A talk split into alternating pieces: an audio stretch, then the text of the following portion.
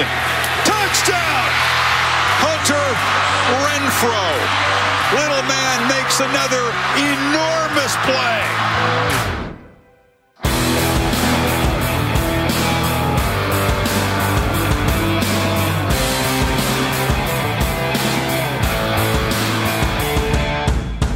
Salut à tous et bienvenue pour cette nouvelle émission de Radio Sam et consacrée à la cinquième semaine de saison régulière avec au programme de cette édition Clemson encore et toujours inarrêtable, USC pris dans les griffes des Washington State Cougars sans oublier l'institution LSU en péril et Texas à l'honneur de la chronique Demandez le programme. Pour m'accompagner comme chaque semaine le rédacteur et fondateur du site de Blue Pennant, Morgan Lagré. Salut Morgan. Salut Yellow, bonjour à tous et encore beaucoup de choses à aborder donc comme je disais au cours de cette émission notamment et ça va devenir un petit peu notre fil rouge semaine après semaine on va parler du numéro 2 euh, au pays euh, par l'intermédiaire du vainqueur de la semaine Clemson en déplacement du côté de Virginia Tech.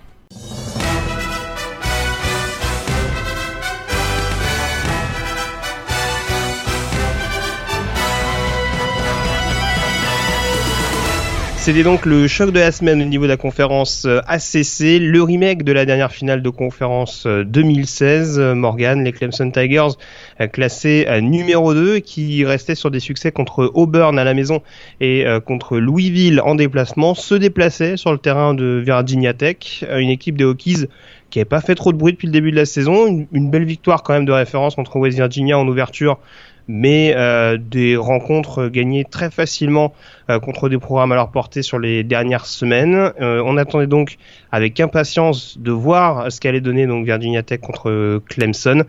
Et finalement, ça a rapidement tourné en faveur des Tigers avec encore un Kelly Bryant relativement solide. Kelly Bryant super solide, hein, une œuvre de démolition ce match. Hein, voilà, tu as dit pour la troisième fois euh, depuis le début de la saison, hein, la troupe de, de, Dabo Swinney a pris le dessus sur un, programme du top 15. Euh, tu as listé hein, Auburn, Louisville, maintenant Virginia Tech. Euh, on se disait, tu l'as bien expliqué aussi, Virginia Tech avait réussi quelques belles perfs. On se disait qu'ils avaient peut-être les armes pour bousculer les champions nationaux, voire créer la surprise. Euh, deux cartons plus tard, c'est vite redescendu. Hein. Les champions en titre n'ont laissé aucune latitude finalement aux Hokies. Euh, ils ont rapidement pris les devants 17 à 3 à la mi-temps. Euh, dans un Lane Stadium euh, vraiment refroidi par une impression de puissance impressionnante hein, de, donnée par, les, Tigers dans cette rencontre. Et pourtant, euh, alors, on a vraiment senti, enfin moi en tout cas personnellement, je sais pas ce que ce qu'était ton avis là-dessus. La défense de Virginia Tech a pas forcément démérité sur cette rencontre. Hein. D'ailleurs, Bryant se fait quand même saquer trois fois sur la partie. Donc c'est vrai que on a presque la sensation qu'ils ont réussi à, à repousser l'échéance tant qu'ils pouvaient, on va dire, à, rester accrochés au maximum euh, à 10 à 3. Et puis c'est vrai qu'il y a ce deuxième carton où les choses commencent à s'accélérer et ça devient beaucoup plus compliqué avec une attaque à l'inverse des Hokies qui a beaucoup plus souffert avec notamment les deux interceptions de, de Jackson. Ça t'a pas fait penser à une autre équipe, ça? La défense renversante, un jeu au sol des Hokies qui a été limité à 90 yards. 4 sur 15 euh, sur les troisièmes tentatives. 3 turnovers forcés par la défense hein, de, de, Clemson, euh, dont deux interceptions et une qui a fait, euh, qui, a, qui a fait, ont été conclues par un, par un, par un pick 6. Il y a eu alors, le, suite un fumble aussi des Hokies. On a eu tout de suite après un touchdown réussi par Tavian Fister, le running back des Tigers. Moi, ça me rappelle une autre équipe de la SEC West, si tu vois ce que je veux dire. C'est que vraiment, on a eu la, une impression. Bah, tu, tu, penses à Louisville? On pense à Louisville. vraiment une équipe. Bah, c'était, c'était déjà contre Louisville, notamment que Dorian O'Daniel, le linebacker, avait inscrit un, un pick six euh, assez décisif. Donc, euh, c'est vrai que c'est vrai que c'est beaucoup, c'est deux copies conformes plus ou moins. On a l'impression, en tout cas, de revoir, je trouve moi, la, la défense d'Alabama 2016 hein, du côté de Clemson avec, euh, avec vraiment une défense ultra opportuniste, euh, ultra agressive, le fond de fort, même le fond de Seven ultra agressif dans le backfield offensif de Virginia Tech, un 8 plaquages pour perte dans ce, dans ce match, et puis vraiment, on peut les lister encore, un Austin Bryant, le defensive end très costaud avec euh, trois plaquages pour perte et une interception. On a également J.D. Davis, un, autre, un, linebacker, et les deux autres linebackers, Doriano Daniel, une interception, tu as dit un, touchdown, Kendall Joseph. Tout ça, c'est des joueurs qui vont euh, probablement euh, avoir une bonne carrière dans la NFL et qui sont très très très costauds et aujourd'hui qui, euh, qui portent vraiment cette équipe de, de, Clemson. Mais il faut pas oublier quand même Kelly Bryant qui fait un, un match très très très solide également. Alors question un petit peu euh, classique, mais au vu de cette confrontation et vu comment commencent à tourner les, les équipes d'ACC avec les, les confrontations actuelles intra-conférence, est-ce qu'on n'a pas eu un avant-goût de ce qui pourrait être de nouveau la finale de conférence euh, ACC cette année? Voilà, c'est sûr que ça, on pourrait bien avoir un, un, remake de ce match. Il y a quand même. Ça, ça, ça fait pas rêver si on vu, vu qu'on a quand même la sensation que Clemson est quand même un peu au-dessus, ça fait un petit peu peur aussi d'un autre côté. Ouais. Ça peut faire, ça effectivement, ça peut faire, ça peut faire peur. Faut pas oublier quand même que le quarterback hein, de Virginia Tech c'est un, c'est un freshman, George Jackson, et qu'il a probablement une, quand même courbe de progression a priori qui, qui va se mettre en place et euh, il a, il a le moyen d'être après une douzaine de matchs un peu plus au top que ce qu'on a vu euh, dans cette rencontre. Il y a quand même, je, je pense qu'il y a une marge de progression assez importante pour, pour l'équipe euh, des Hokies. Ils peuvent vraiment arriver à, bousculer Clemson. Il ne faut pas oublier Miami également euh, dans, cette, dans, cette, dans l'autre division. Euh, actuellement, c'est sûr que ça, on a l'impression que ce sont les deux meilleures équipes euh, de la conférence ACC et on pourrait bien avoir finalement euh, à Charlotte au début du mois de décembre un, remake. On a quand même vu un bon match pendant un quart temps, on va dire. et après, ça c'est très très ça c'est compliqué pour l'équipe de Virginia Tech et on, voit qu'actuellement Clemson est vraiment au-dessus du, lot, comme Alabama l'est dans la division, dans la conférence sec. Tout à fait. Alors, j'ai, pas souvenir d'avoir donné le score. Hein. C'est 31 à 17 hein, pour pour Clemson sur le sur le terrain de, de Blacksburg en, en Virginie. Donc euh, voilà, Clemson qui confirme un petit peu plus son statut de, de numéro 2 avec ce euh, ce fait d'armes. On parlera également d'Alabama tout à l'heure qui euh, continue de se balader, même si les succès sont à défaut d'être impressionnants, euh, en tout cas, sont pas encore contre des, des programmes du même standing, mais voilà, Clemson qui continue de s'affirmer un peu plus pour euh, rester un candidat crédible pour conserver son titre cette année. On a fait le tour donc, du, de cette confrontation et du vainqueur de la semaine Clemson. On peut donc s'intéresser au perdant de la semaine en prenant la direction de l'Ouest américain et de la conférence Pac-12.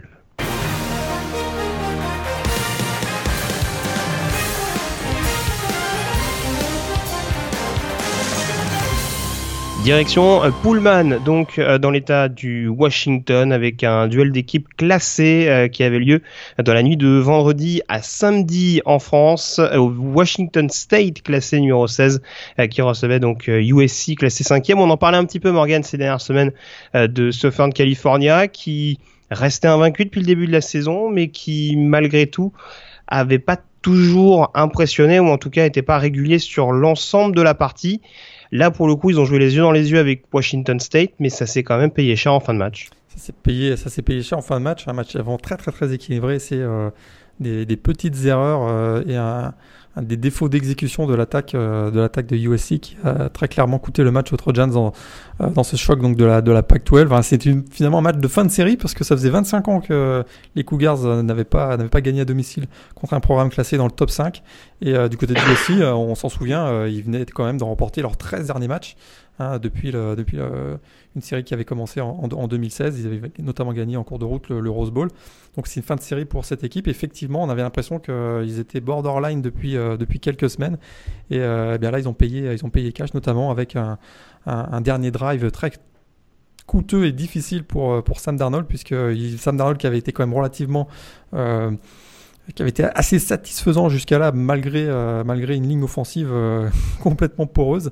Et euh, finalement, il a donc euh, commis un fumble qui a été récupéré par euh, la défense de Washington et qui a assuré la victoire des Cougars dans ce match.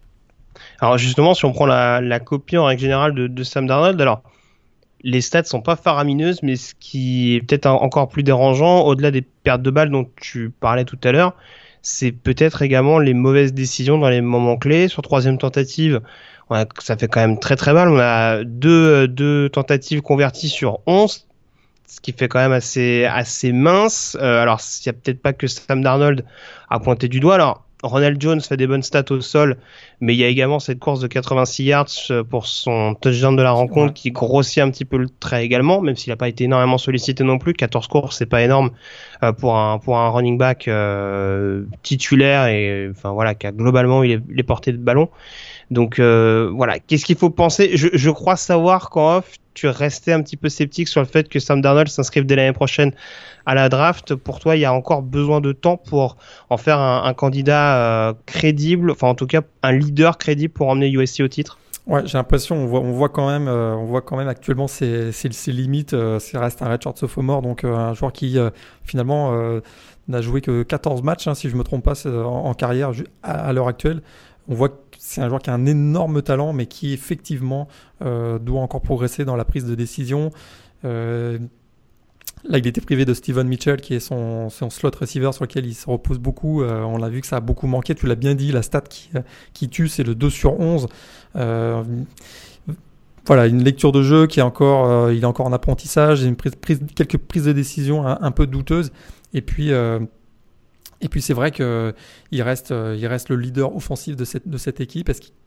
Est-ce qu'il peut tenir la route euh, jusqu'à la fin de la saison euh, On voit que cette année, il est vraiment en grosse difficulté. Et là, on l'a vu que face à, avec une ligne offensive euh, déplumée, hein, on a vu qu'il y a trois joueurs, donc deux joueurs qui sont tombés au combat pendant le match, plus l'absence de Toa qui, qui, a été absent pour cette rencontre. On voit que c'est quand même encore, c'est encore l'équipe tourne autour, beaucoup autour de Sam Darnold, et ça, ça peut être difficile pour un jeune quarterback. Oui, et ça, tu fais bien de le signaler. C'est vrai que la ligne offensive est vraiment en grosse, grosse difficulté avec notamment les, les deux tackles titulaires euh, blessés. Tu parlais de Lobendan notamment, dont on ignore encore euh, dans le détail la, la blessure. J'entends parler d'une infection de la peau, donc c'est pas c'est pas ce qu'il y a de plus rassurant euh, aux dernières nouvelles. Mais il y a également donc Chuma Edoga, pardon, le, le tackle droit.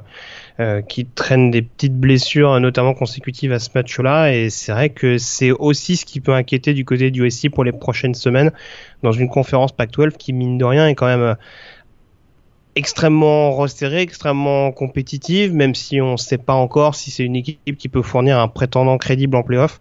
Ça reste quand même euh, des batailles euh, permanentes semaine après semaine. Alors on parlait. Vas-y, vas-y Morgan. Tu, tu l'as enchaîné peut-être? Et pourtant, et pourtant hein, dans ce match, euh, là c'est un point sur lequel je voudrais quand même qu'on insiste. USC n'a pas été ridicule, loin de là, parce que juste qu'il y a un tournant finalement dans la rencontre, c'est probablement en fin de première mi-temps où USC euh, a la possibilité de, de, prendre l'avantage 21 à 10 puisqu'il y a une interception de Luke Falk, euh, ballon récupéré dans les 5 yards des Cougars par, euh, par donc, les, les, Trojans. Finalement, ils, ils, butent face à la défense, la super défense de Washington State. Ils doivent se contenter d'un field goal pour, pour faire 17-10 au lieu de 21-10. Et une minute plus tard, il y a un drive Tony Truant de, Washington State et on se retrouve à 17 partout à la mi-temps. Donc on aurait pu être à 21-10, on se retrouve à 17-17. Et ça, ça a été à mon avis le tournant du match. Pourquoi je donne cet exemple C'est que quand même on voit que USC a été euh, dominant dans une bonne partie de la rencontre, mais qu'il y a eu un manque d'exécution et euh, ils n'ont pas été assez opportunistes à mon avis dans cette rencontre. Alors c'est qu'il y a quand même du, positif, c'est qu'ils euh, ont été tout près d'aller remporter la victoire à Washington State où c'est jamais évident de s'imposer, notamment depuis quelques années avec avec l'attaque Air Raid qui tourne qui tourne très bien autour de Luke Falk.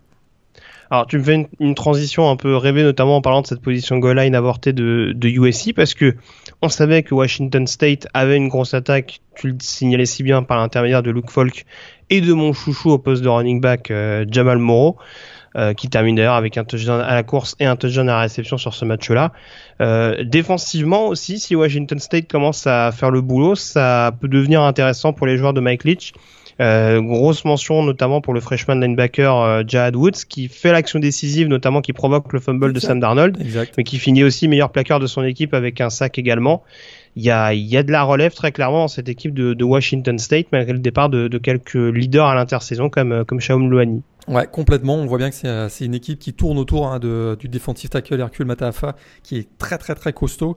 Et, euh, et derrière, ben voilà, tu as dit, il y, a des, y a des jeunes freshmen, notamment Jad Woods, qui, euh, a fait un énorme travail. Puis sur le, au niveau du backfield défensif, également, on a Sean Harper hein, qui fait une interception dans ce match.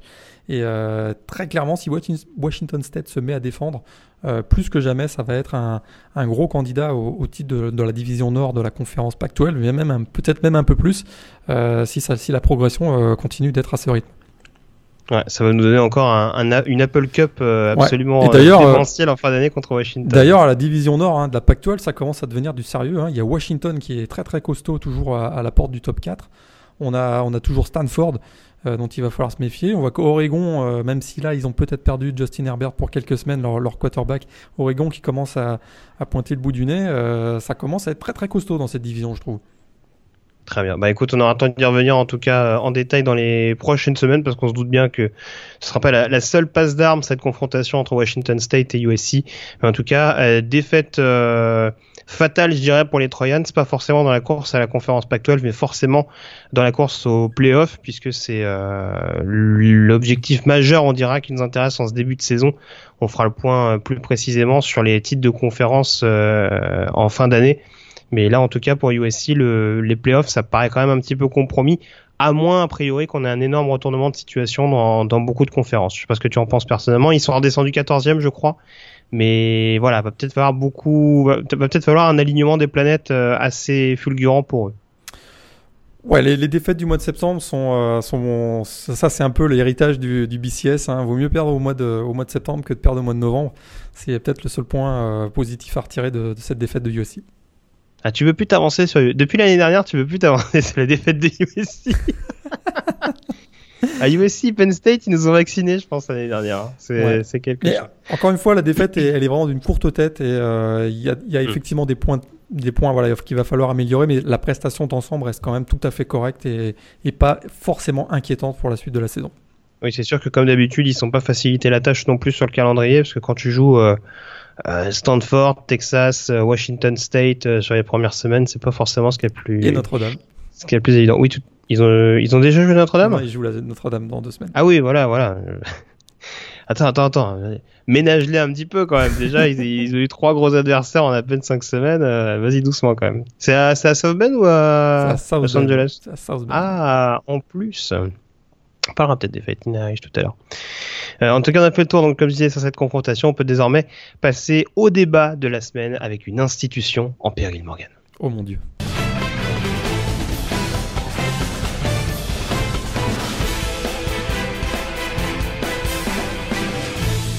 N'ayons pas peur des mots, euh, le torchon brûle du côté de Bâton Rouge. ou, USC. Trop d'initiales, trop de trop d'acronymes, ça va pas du tout. Ou LSU euh, a connu un gros gros coup d'arrêt. Alors on savait qu'ils avaient perdu assez lourdement euh, il y a quelques semaines de ça contre Mississippi State sur le, score de, sur le score de 37 à 7 du côté de Starkville. Ils recevaient ce week-end l'équipe de Troy, qui certes est issu euh, d'une des meilleures conférences à l'échelon national, dois-je le rappeler, euh, la Sun Belt. Euh, maintenant, ça paraissait a priori une formalité, on va dire, pour les joueurs des, à la maison, et pourtant, le numéro 25 au pays est tombé contre les Troyans, défaite 24 à 21, mais ce qui inquiète peut-être encore plus Morgan au-delà du résultat, c'est la manière, parce que LSU a énormément souffert, notamment en première mi-temps. Exactement. Euh, recevait, recevait, tu disais, euh, ils les ont payés 985 000 dollars. Hein. Euh, c'était Homecoming Day en plus. En, ah, ça fait cher. Ah, ah, bah, ça, c'est le cas de le dire. Ça fait cher la fessée. Hein. Donc ils les ont payés. Venez, venez rentrer, retirer vos chaussures. Ils les ont payés presque 1 million de dollars. C'était, c'était Homecoming Day. Donc les, tous les anciens étudiants de LSU venaient fêter. Leur, leur, passage du côté du campus de Bâton Rouge, on s'est dit on va taper Troy. Résultat, défaite ultra humiliante. Et pour revenir à ta question, qu'est-ce qui a été euh, inquiétant? C'est vraiment, et ça, c'est tout le monde l'a observé, aucune intensité, euh, que ce soit offensivement ou défensivement, surtout manque d'effort total de l'équipe. Euh, il y a même certains observateurs et certains coachs qui observent LSU dans les séances vidéo qui disent très clairement c'est une équipe soft c'est-à-dire ultra gentille, pas intimidante, et euh, ça va à l'encontre total de ce qu'on avait vécu, de ce qu'on avait connu pardon, euh, à l'époque de Les Miles, où, on a, où c'était très très très difficile d'aller jouer à LSU, on était intimidé d'aller au Tiger Stadium, et là ben, les joueurs de Troy, de la grande Sunbelt, euh, n'ont eu assez pas peur, et même on menait 17-0 à la mi-temps, on se demandait qu'est-ce qui se passait, puis finalement, malgré une tentative de comeback en, fin de match, hein, eh bien, Troy s'en sort avec, avec une victoire totalement inattendue dans cette rencontre. Mais alors, c'est le seul changement des Durant parce que honnêtement, quand on regarde sur le papier, il y a quand même du talent sur le terrain. Alors, on va peut-être revenir sur le poste de quarterback tout à l'heure parce que c'est encore et toujours la même énigme, mais ça l'était déjà sur les derniers mois de Les Miles à la tête des, Tigers. Maintenant, c'est vrai que d'un point de vue coaching staff, ils ont quand même deux coordinateurs, deux des coordinateurs les plus réputés au pays. On l'a déjà signalé avec Matt Canada en coordinateur offensif et, Dave Aranda, un des coordinateurs défensifs les, mieux payés euh, des États-Unis, euh, qui était hyper performant l'année dernière. C'est vraiment, selon toi, purement un état d'esprit qui explique cette débâcle d'LSU Ouais, Dave Aranda, le coach, le, coordinateur le mieux payé des États-Unis, tu, viens de me le dire. Est-ce que c'est ah, euh, est, -ce c'est un des mieux ou c'est le mieux C'est le plus payé. C'est ah, carrément le plus payé. Puis c'est rentabilisé du coup. C'est bien rentabilisé. Je pense que on, s'attendait quand même à une petite période de transition, particulièrement en attaque. Euh, c'est vrai qu'on passait d'un mode un peu plus smash mouse, on va dire, avec une attaque au sol brutale, à une attaque spread hein, avec Matt Canada. On savait qu'il allait avoir un petit peu de transition, on se posait un temps de transition, on se posait la question du, de savoir si Danny Etling était la bonne personne pour pouvoir mener cette attaque. Je pense que là, on a notre réponse. Mais ce qui est étonnant, c'est que les playmakers autour, alors c'est sûr que Darius Geese, le running back vedette, euh, eh bien, est embêté avec des petites blessures en ce moment, mais il y a quand même de la relève autour de lui. Hein, eh bien, derrière, c'est le vide absolu. On voit Darrell Williams, le running back, énormément de difficultés. Les receveurs euh, font des drops comme c'est pas possible. Et puis défensivement, moi, c'est pour revenir maintenant au secteur défensif avec des Varandas, qui est vraiment très très très surprenant, c'est cette euh, ce manque d'intensité, hein, des plaquages manqués. On voit qu'il n'y a, pas beaucoup de pression sur le backfield offensif adverse. Et ça, c'est la grosse surprise parce que finalement, on s'était euh, on s'était arrangé hein, pour dans la répartition des tâches. C'était l'aspect technique et stratégique plutôt pour les pour les coordinateurs donc Matt Canada pour l'attaque et Devaranda pour la défense. Et puis tout l'aspect motivation, euh, la grande force de Edward Giron, c'était euh, c'était à lui finalement de jouer ce rôle-là. On a l'impression que tout s'effondre.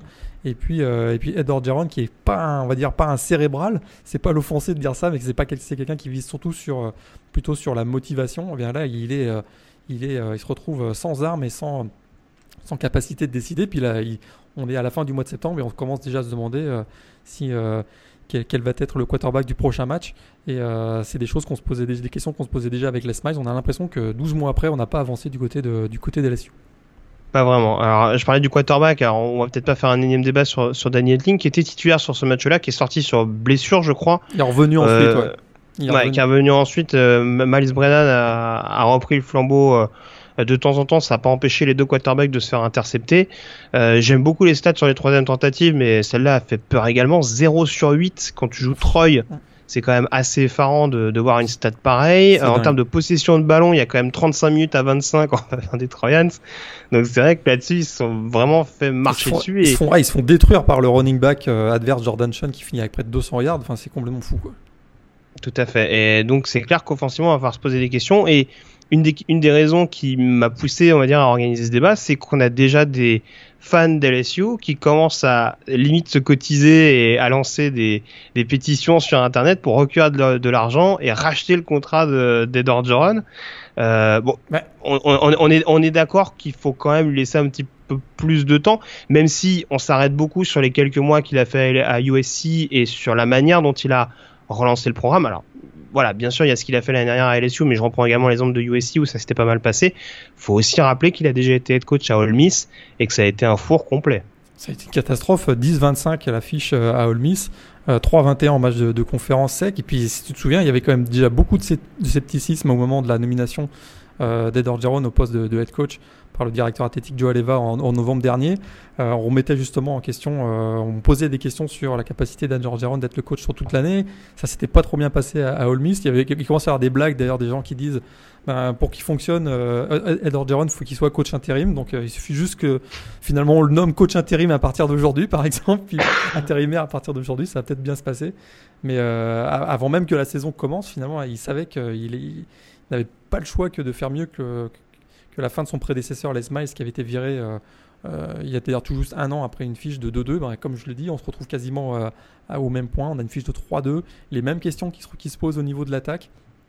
Et, ce qui est incroyable, c'est que vraiment les Tigers étaient, étaient dans le top 15 de pré-saison. Et là, ils pensais même qu'il pourrait peut-être bousculer Alabama, voire même jouer les playoffs, et ça pourrait virer au cauchemar, parce que quand on regarde le calendrier, ils vont à Florida, ils accueillent Auburn, deux équipes qui quand même vont pas si mal que ça, particulièrement Auburn. Derrière, ils vont à Ole Miss, ça va être le match de la peur, et derrière, ils, accueillent Alabama. On serait, serait pas surprenant que LSU se retrouve avec une fiche de 3-6.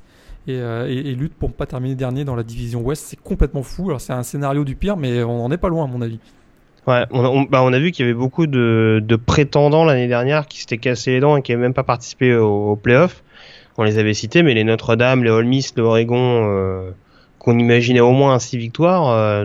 encore une fois, c'est pareil. Hein, LSU, comme tu disais, qui va commencer notamment son calendrier sec avec beaucoup d'adversaires très compliqués à manœuvrer.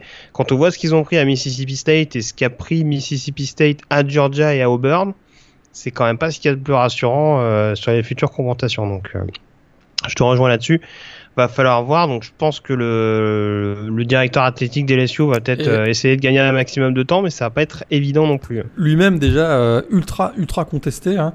Euh, il y a des blagues aussi qui, qui, fusent. Il a la réputation d'être le plus mauvais directeur athlétique du pays, tout simplement. On se souvient sa gestion calamiteuse de, de la fin de l'ère Les Miles où euh, il, avait été obligé d'assurer son soutien dans, un, dans, le, vestiaire. Je sais pas si tu t'en souviens, c'était à la fin de l'année. Euh, oui, après la victoire contre Texas A&M. Exactement, à, la fin de l'année 2015. Puis donc, euh, on pensait que c'était l'amour fou entre les deux. Puis finalement, à la fin du mois de septembre 2016, boum, il vire il vire Les Miles au terme d'ailleurs d'un match assez curieux parce que c'était à Auburn. Je sais pas si tu te souviens, il y avait une, une réception de Auburn tout à la fin, ultra controversée.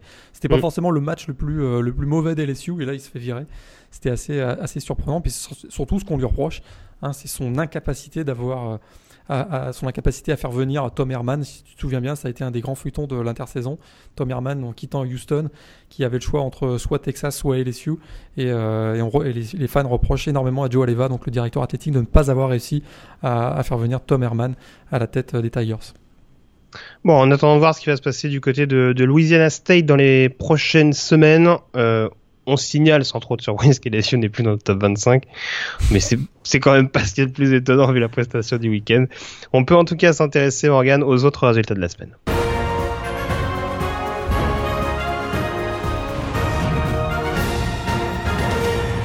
Les autres résultats de la semaine, donc, euh, qu'on va découper conférence par conférence au cours de cette semaine. On commence euh, par euh, l'ACC avec peut-être le grand gagnant de cette, de cette semaine au niveau de la conférence, hormis les matchs qu'on a déjà abordés. c'est Miami, j'en parlais la semaine dernière, peu convaincant contre Toledo. Ils se sont très très bien repris du côté de Duke avec une victoire 31 à 6. Ouais, une victoire 31 à 6 et encore un Malik Rosier de folie vraiment une équipe euh, qui monte en puissance. On savait que c'était euh, un match piège hein, du côté de Duke qui n'avait pas perdu, si je me trompe pas, jusqu'à jusqu'à ce match. Et on a vu euh, une très très belle performance, autant offensive que défensive de Miami. Et clairement, on en parlait tout à l'heure, Miami devient un, un, vrai candidat avec Virginia Tech dans la conférence ACC. Alors l'autre résultat important euh, également dans la CC, euh, dans cette conférence ACC pardon, euh, c'est Florida State qui évite l'affiche de 0-3, victoire sur le terrain de Wake Forest 26 à 19. Ça s'est joué à peu de choses quand même pour les Seminoles. On était à, très peu de choses d'avoir un bilan de 0-3 pour Florida State et 5-0 pour Wake Forest. Imagine, imagine ça aurait été complètement incroyable. Et ça s'est joué à pas grand-chose. Effectivement, une, une dernière passe presque, presque à V Maria, mais pas loin. En tout cas, donc de James Blackman qui trouve euh, Oden Tate, euh, superbe réception d'ailleurs, et, euh, Florida State s'en sort très très bien dans un match où on a vraiment eu l'impression qu'ils, allaient, qu'ils allaient tomber face à une équipe des Demon Decons hein, très accrocheuse et, combative. du coup, voilà, ça va un tout petit peu mieux. On respire un petit peu du côté de Florida State, mais c'est pas forcément une prestation qui est rassurante pour les fans des Knolls. Et puis alors, si on prend les autres résultats, alors je t'en cite plusieurs à, la volée, savoir lequel t'as euh, quel résultat t'inspire peut-être le plus de choses, mais en tout cas on a Louisville et Georgia Tech qui ont été euh, en balade, alors respectivement contre Murray State, programme de 1 A, victoire 55-10 des Cardinals, et contre North Carolina, victoire 33 à 7 des euh, Yellow Jackets. Et puis on a également la victoire d'NC State contre Syracuse 33 à 25, et celle de Boston College contre Central Michigan 28 euh, à 8. Est-ce qu'il y a un point sur lequel tu veux revenir? Je vais peut-être oublier Pittsburgh qui s'est assez largement imposé contre Rice, la performance n'est pas extraordinaire. victoire 42 à 10 avec un bon Max Brown. Quelque chose en particulier qui te ressort de, ces confrontations, pas spécialement? Taquan Marshall on n'en a pas beaucoup parlé depuis le début de la saison dans, ce podcast. Hein, encore 137 yards à la course. 137 yards à la course. Euh, une, passe de touchdown également. Euh, j'ai pas le total, mais je crois qu'il est, euh, il est pas loin de 15 touchdowns, 15, 15 touchdowns cette année, peut-être même un peu plus. moi, c'est une, une, de mes petites révélations. On s'attendait plutôt à voir Jordan, donc l'autre quarterback, et euh, on se retrouve avec Taquan Marshall qui vraiment qui, drive beaucoup beaucoup cette équipe des Yellow Jackets qui, euh, qui pourrait peut-être être la, bonne surprise de cette saison. On se souvient qu'ils ont été euh, privés d'une victoire face à Tennessee en match d'ouverture où ils ont dominé largement et puis ils se sont écroulés dans les dix dernières minutes. cette défaite d'ailleurs face à Tennessee pourrait leur coûter assez cher parce que là ils ont une fiche de 3-1, ils pourraient être à 4-0 et moi je trouve que Georgia Tech c'est une équipe qu'il va falloir surveiller. Tout à fait, je te, je te rejoins là-dessus. Puis sur les résultats, peut-être signaler quand même un, joli NC State Syracuse. Un, NC State Syracuse assez intéressant avec notamment un Eric Dungy encore, encore de gala. Euh, du côté des, des Orangemen, malgré le Carriers Dome euh, miteux dont tu nous as parlé la semaine dernière. Mais euh, voilà, en tout cas, ce qu'on peut dire sur l'ACC, on passe peut-être à... à mon avis, c'est ça. C'est il veut avoir une équipe, une attaque extrêmement rapide parce qu'il veut foutre le camp du, du Dome le plus rapidement possible, à mon avis. La Big 12 avec le résultat important, c'est la victoire d'Oklahoma State sur le terrain de Texas Tech 41 à 34. Et là encore, une semaine après la défaite contre TCU, ça n'a pas été particulièrement évident pour les Cowboys pas été évident, pas été évident pour les, pour les Cowboys. Euh, on savait que, aussi, on l'avait dit que ça allait être un match piège. Il y avait peut-être même un petit upset alerte sur ce, sur ce match-là. Mais, euh, mais encore une fois, hein, l'attaque de, des Cowboys, hein, avec euh, des playmakers offensifs qui se sont encore illustrés. On pense à Justice Hill, Justice Hill le running back, 164 yards dans ce match. On a encore James Washington et Marcel Atman. Et puis bien sûr, Mason Rudolph qui, qui fait encore un match très très solide avec 3 TD dans les airs et 2 TD au, au, sol. Donc 5 TD dans cette rencontre. Voilà, une victoire euh, bien solide. Fallait réagir euh, du côté de Oklahoma State après la défaite à TCU. C'était pas forcément évident d'aller gagner à Lubbock et là ils s'en sortent avec une belle victoire. Ils ont une fiche maintenant de, de 4, euh, victoires, une défaite. J'imagine que tu n'as pas grand chose à dire sur le Kansas State Baylor gagné par Kansas State 33-20 et encore moins sur le Iowa State Texas remporté par les Longhorns 17-7. Bah, pas grand chose à dire, et effectivement. Euh, du côté de Baylor, quand même, hein, on, avait, lancé Zach Smith, hein, Smith le, quarterback qui prenait la suite de Anu Solomon. Il n'a pas été si mauvais que ça, avec près de 300 yards à, la passe. Mais Baylor, hein, c'est 5 matchs, 5 défaites et une fiche de 0-2 en conférence Big, 12. Très clairement, euh, des débuts très très très difficiles pour Matt on passe à la Big Ten, donc, avec euh, des résultats importants cette semaine, et notamment euh, ceux euh, de Penn State, de Wisconsin et d'Ohio State. Penn State qui s'impose contre Indiana 45 à 14 avec un excellent Saquon Barclay pour changer. Wisconsin qui bat également Northwestern 33 à 24 et puis Ohio State qui a déroulé face à Rutgers, succès des Buckeyes 56 à 0. Qu'est-ce qui t'a le plus marqué sur ces trois confrontations? Rutgers, hein, ils aiment bien jouer contre Ohio State. Euh, l'an dernier. Oui, les, retrouvailles sont souvent émouvantes entre Chris H et son ancienne équipe. C'est vrai. Voilà, donc depuis deux ans que Chris H est parti euh, dans le New Jersey, 58 euh, à 0 l'année dernière, 56 à 0 cette année, donc tout, tout va bien. Il y a une forme de régularité, c'est pas mal. tout va bien et à noter quand même dans ce match, c'est vrai que ça, ça peut surprendre parce que c'est pas forcément ce qu'on retiendra de sa carrière avec les Buckeyes, mais JT Barrett est devenu le meilleur passeur de l'histoire du programme de Columbus à ah l'occasion de cette rencontre. Ça, c'est assez, assez fou. C'est dire, hein, c'est dire comme on a des arroseurs dans l'histoire des Buckeyes. Hein.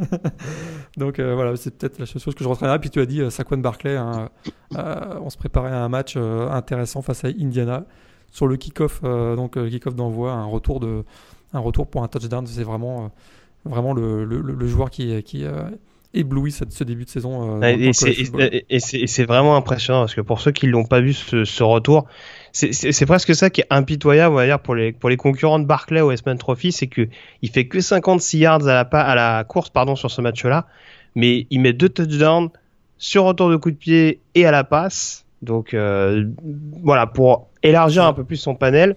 Et quand on voit son retour de coup de pied, enfin, il y a une capacité enfin, comment dire ça? Il a une capacité pour euh, aller chercher une deuxième accélération qui est, assez foudroyante et euh, c'est vrai que ça insiste encore plus sur le niveau qu'il est capable d'atteindre et sur le fait qu'il a encore un, plafond de verre indéterminé selon moi. Quoi. Ouais, il aura sûrement pas autant d'espace dans la NFL, ça c'est sûr, mais dès qu'il trouve la brèche, il est inarrêtable. Ça c'est vraiment euh, on n'a pas vu ça depuis bien bien bien longtemps au niveau collège. Euh, Léonard Fournette, c'était pas tout à fait le même style de joueur, vraiment une, une, mobilité euh, très très très impressionnante. On l'avait vu face à Iowa notamment, avec cette capacité de, de, de, de, changer de direction extrêmement rapide et avec énormément de puissance. Et moi, c'est ce qui me, effectivement, tu l'as dit, il finit avec à peine 50 yards au sol, mais il finit avec, avec 200 yards au, total en, en, cumulé. Et ça, ça, ça montre toute la, toute la panoplie de ce joueur très très impressionnant. Ouais. Et puis deux autres résultats intéressants au niveau de la Big Ten, c'est euh, la performance de Michigan State euh, qui s'impose à domicile contre Iowa, victoire 17 à 10. Et puis dans le même temps, Maryland qui avec son troisième quarterback va s'imposer à Minnesota 31 à 24.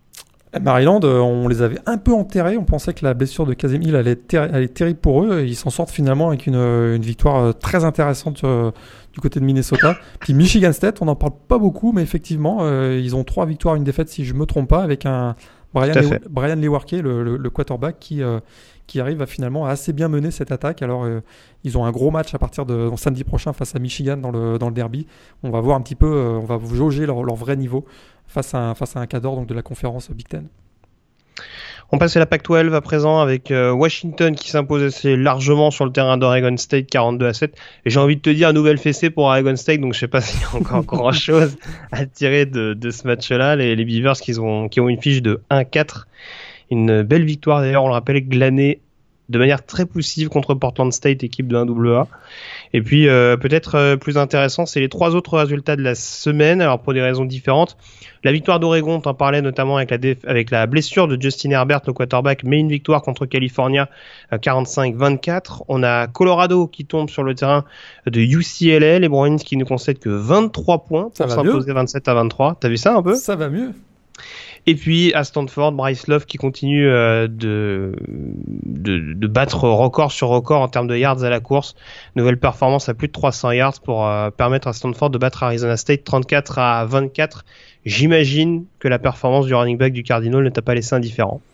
Bon, c'est sûr qu'on on savait que la défense d'Arizona State, ça allait être, euh, ça allait être un peu difficile. Bah, surtout, surtout, que Coran, surtout Coran Cramp, leur linebacker, est à haute saison. Si exactement. En plus, euh, c'est à peu près leur seul joueur euh, de, de, de, niveau, on va dire, du côté des, du côté des Sun Devils. Là, ils ont payé cher un peu 300 yards, 301 yards accordés à, à Love et qui en est à plus de 1000 yards en 5 matchs. C'est complètement fou et il a, il, je crois qu'il fait, il fait d'ailleurs partie des, il rejoint un groupe très serré de 5 joueurs qui ont réussi cet exploit euh, euh, dans toute l'histoire du college football. Alors il y a Earl, Campbell, il y a Ricky Williams, il y a Léonard Fournette, là je l'ai dit de mémoire, il m'en manque un, mais vous voyez un petit peu la compagnie qu'il a dans ce, dans, ce, dans ce groupe très serré de joueurs qui ont réussi milliards au sol. En, Barry Sanders, je crois. Et Barry Sanders, bien sûr, le légendaire Barry Sanders. Donc voilà, donc là il y a du quand même, il y a du costaud avec lui. Voilà. Un, petit mot quand même sur le UCLA Colorado. On a parlé d'Oregon tout à l'heure, mais mini exploit quand même de UCLA avec un, très très bon Josh Rosen pour battre les, les Buffaloes. Ouais, mais Josh Rosen, hein, il a encore fait, euh, il a encore fait des petites erreurs en fin de match. Euh, pour ah, il y, y, a du déchet. Il y a, y a à boire et à manger dans sa prestation, c'est clair et net. Pour avoir vu le match euh, quasiment dans l'intégralité au moment où j'écrivais les résumés, donc samedi soir. voilà, il, sur cette rencontre, UCLA doit prendre largement le large, doit prendre le large, je veux dire, en, euh, en, cours de, en cours de deuxième mi-temps et des petites erreurs, hein, des interceptions, des mauvais choix, euh, fait que finalement euh, Colorado est resté collé dans ce match avec une victoire finalement 27-23, mais une belle prestation défensive, c'est vrai qu'il faut le noter, avec un Kenny Young notamment qui a été décisif sur deux trois occasions, le linebacker qui a été vraiment excellent. son retour fait du bien du côté de Los Angeles. on termine avec la conférence SEC, peut-être. Euh, concernant les conférences du Power 5 avec notamment ce résultat qu'on ne peut pas passer sous silence. Tennessee, on parlait de fessé tout à l'heure, défaite 41-0 à la maison contre euh, Georgia. C'est que dire sur cette rencontre, Morgan? Je sais pas si alors je crois qu'on a une question sur Buzz Jones non dans le dans le ouais. donc on, on va peut-être pas s'avancer mais en tout cas du côté de bah. Georgia. Alors, est-ce que Georgia profite de la faiblesse de Tennessee ou est-ce que c'est vraiment les Bulldogs qui ont fait grosse grosse impression sur cette rencontre-là? Les Bulldogs ont fait une grosse impression. Faut quand même l'admettre. Ils ont été très très très solides. On a vu, euh, on a vu qu'ils étaient euh, très impressionnants. On voit que la patte hein, de, de Kirby Smart, le coach, commence à commence à se faire sentir. Euh, défense ultra imperméable, agressive. Hein, ils ont provoqué des turnovers. Euh, puis offensivement, on voit que Jack Fromm est, très solide. Il fait très peu d'erreurs. Un, jeu au sol très très très solide. Vraiment une équipe typique de la, de la conférence sec. Mais euh, du côté de Tennessee, il n'y a plus grand chose. Hein. Voilà. c'est simple. Hein. le premier jeu du match. Voilà, donc il, y a un touchback, il récupère le ballon. Euh, passe de Quentin euh, Dormady, interception. Voilà, vous avez tout compris. tout compris. Interception sur le premier jeu du match. Tout de suite, on a compris que ça allait être, euh, ça allait être douloureux pour les, pour les volontaires. Et puis, c'est ce qui s'est passé par la suite.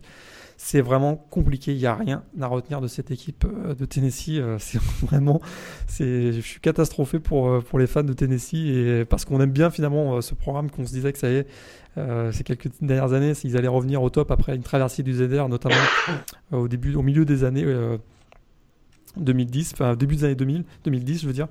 Euh, là c'est non, ça n'a pas l'air d'être encore ça et défaite face à Florida, défaite face à Georgia, probablement les, leurs deux rivaux dans la, dans la division, euh, division Est de la SEC. À mon avis, la saison est déjà terminée pour Tennessee.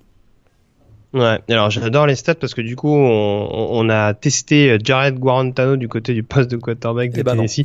Moi, j'adore ces stats. Ouais. Le 6 sur 7 pour 16 yards euh, obtenus.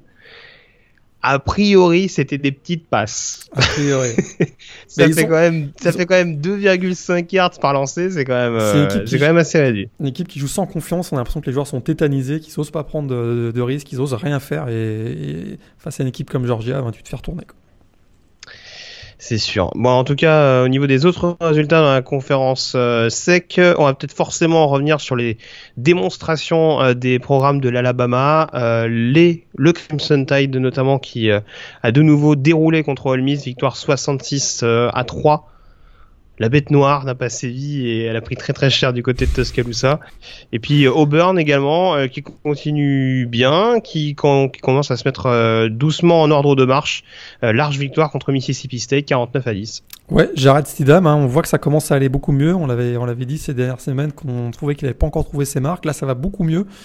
Face à Mississippi State qui, qui sombre semaine après semaine. Ils avaient gagné face à LSU. Finalement, on se aperçoit que cette victoire face à LSU, ça veut pas forcément dire grand chose parce que derrière ils se sont fait taper par Georgia et maintenant par Auburn.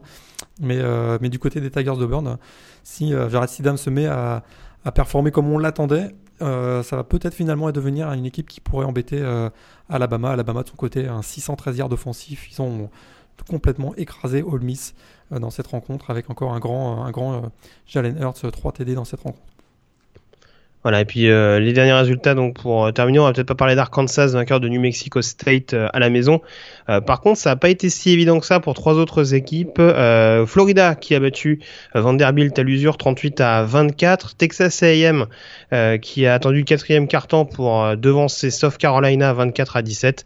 Et puis également Kentucky qui a eu toutes les peines du monde à battre Eastern Michigan 24 à 20. Est-ce qu'il y en a une qui t'inquiète plus qu'une autre. En l'occurrence, Texas A&M, c'était quand même un duel relativement équilibré. Duel équilibré. Euh, j'attends de voir maintenant euh, le match de la semaine prochaine face à Alabama. On va voir s'ils réussissent à.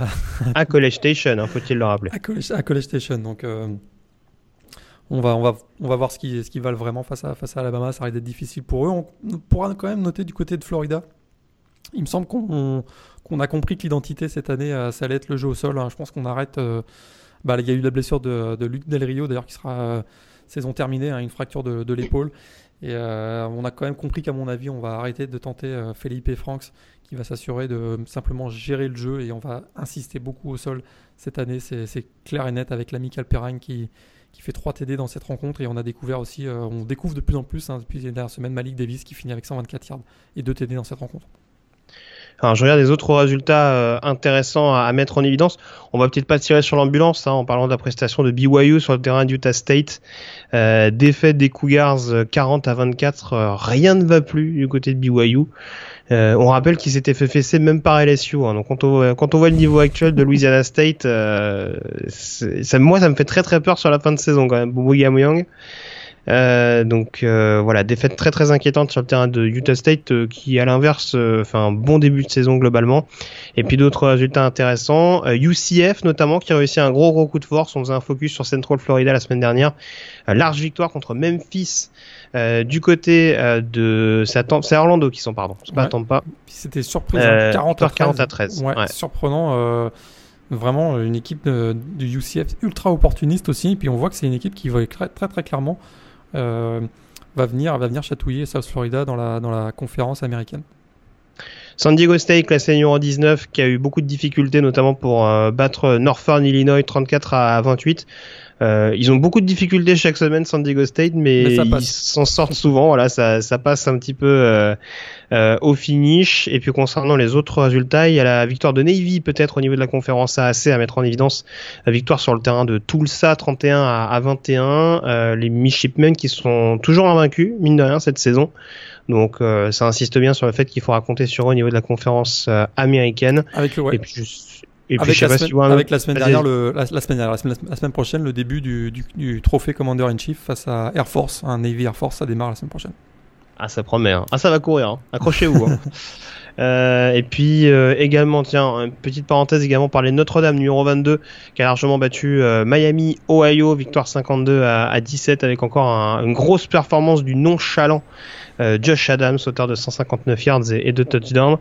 Et puis, euh, tant qu'on parlait de la conférence AAC, signaler que Houston, euh, sans Kyle Allen, euh, benché, mais avec Kyle Postma, le nouveau quarterback des Cougars, s'est imposé sur le terrain de Temple 20 à 13. Donc ça continue d'être un peu plus délicat pour Temple. Et puis Houston qui se ressaisit après sa défaite à domicile la semaine dernière contre Texas Tech. Je sais pas si tu as un autre résultat sur lequel tu voulais plus particulièrement appuyer, Morgan. Ah, je crois Sinon... qu'on a fait le tour. Je regarde. Euh, oui. Ah, la victoire, eh, la victoire ah. quand même de, de, Florida Atlantique. De Lane Ah, la première Par 38 à 20 contre Middle Tennessee. Sa première contre une équipe du FBS, exactement. C'est ça. Donc, oui, parce qu'ils avaient battu un programme un peu. Euh, oh. Je crois que c'est Bethune Cookman, c'est ça que vous avez battu la semaine dernière. Exactement. Et là, pour le coup, euh, il s'offre le scalp de Middle Tennessee, qui est peut-être pas, pas aussi fringant que, ouais, que ce qu'on attendait au début. Euh, c'est euh, les Blue Raiders, c'est ça, ouais, le Middle Tennessee? Ouais, soit les Blue Raiders sont pas bons, soit ça commence à, à fonctionner du côté de Florida Atlantic. C'est ça. Et puis deux, deux petits résultats également concernant un groupe of five. Alors c'est pas des résultats exceptionnels à connaître, mais voilà. La bonne prestation de North Texas également qui va s'imposer sur le terrain de Southern Miss euh, 43 à, à, 28 et qui permet du coup au Mean Green euh, de s'affirmer dans la conférence USA. Et puis également Marshall euh, qui semble enfin de retour, victoire sur le terrain de Cincinnati 38 à 21. Là aussi, il faudra peut-être déterminer si c'est Cincinnati qui est en ouais. phase de, de clairement transition ou si c'est euh, Marshall qui, euh, qui fonctionne pas mal. Euh, ce sera à, à, déterminer. Puis tu parlais d'Air Force également, euh, début de saison un petit peu compliqué puisque nouvelle défaite sur le terrain du Mexico ce week-end, euh, 58 à 38, ils sont déjà à 0-2 au niveau de leur fiche intra Mountain West. C'est la surprise Donc, quand même. Hein. Ouais. ouais. C'est, on savait que ça allait être une conférence assez relevée, assez équilibrée, mais en tout cas pour l'instant ça commence à se compliquer un petit peu pour euh, pour les Falcons. C'est ce que tu as c'est compliqué pour les Falcons en général ce week-end? Euh, petite parenthèse. Euh, Est-ce que tu as un top 3 à me proposer, Morgan, avant qu'on s'intéresse au classement, justement, parce que avec les premiers duels intra-conférence, on peut commencer à établir des, des premiers classements? Ah, je pense qu'il faut pas, il faut pas rater Washington State USC. C'était, c'était très bon ça, le match du vendredi soir. Euh, dans le même ordre d'idée, euh, Texas Tech Oklahoma State, match très serré, très ouvert, euh, plutôt orienté à la passe. Et puis euh, le troisième, malgré la grosse domination au final de Clemson, j'ai trouvé qu'il y avait quand même euh, vers du côté de donc Virginia Tech, Clemson, une, euh, notamment le, une très, très grosse ambiance au début du match hein, du côté de, de, Virginia Tech. Puis euh, c'est quand même l'occasion aussi de, de voir, de voir euh, à l'œuvre Kelly Bryant. Donc je trouvais que ce, ce troisième match également à, à revoir.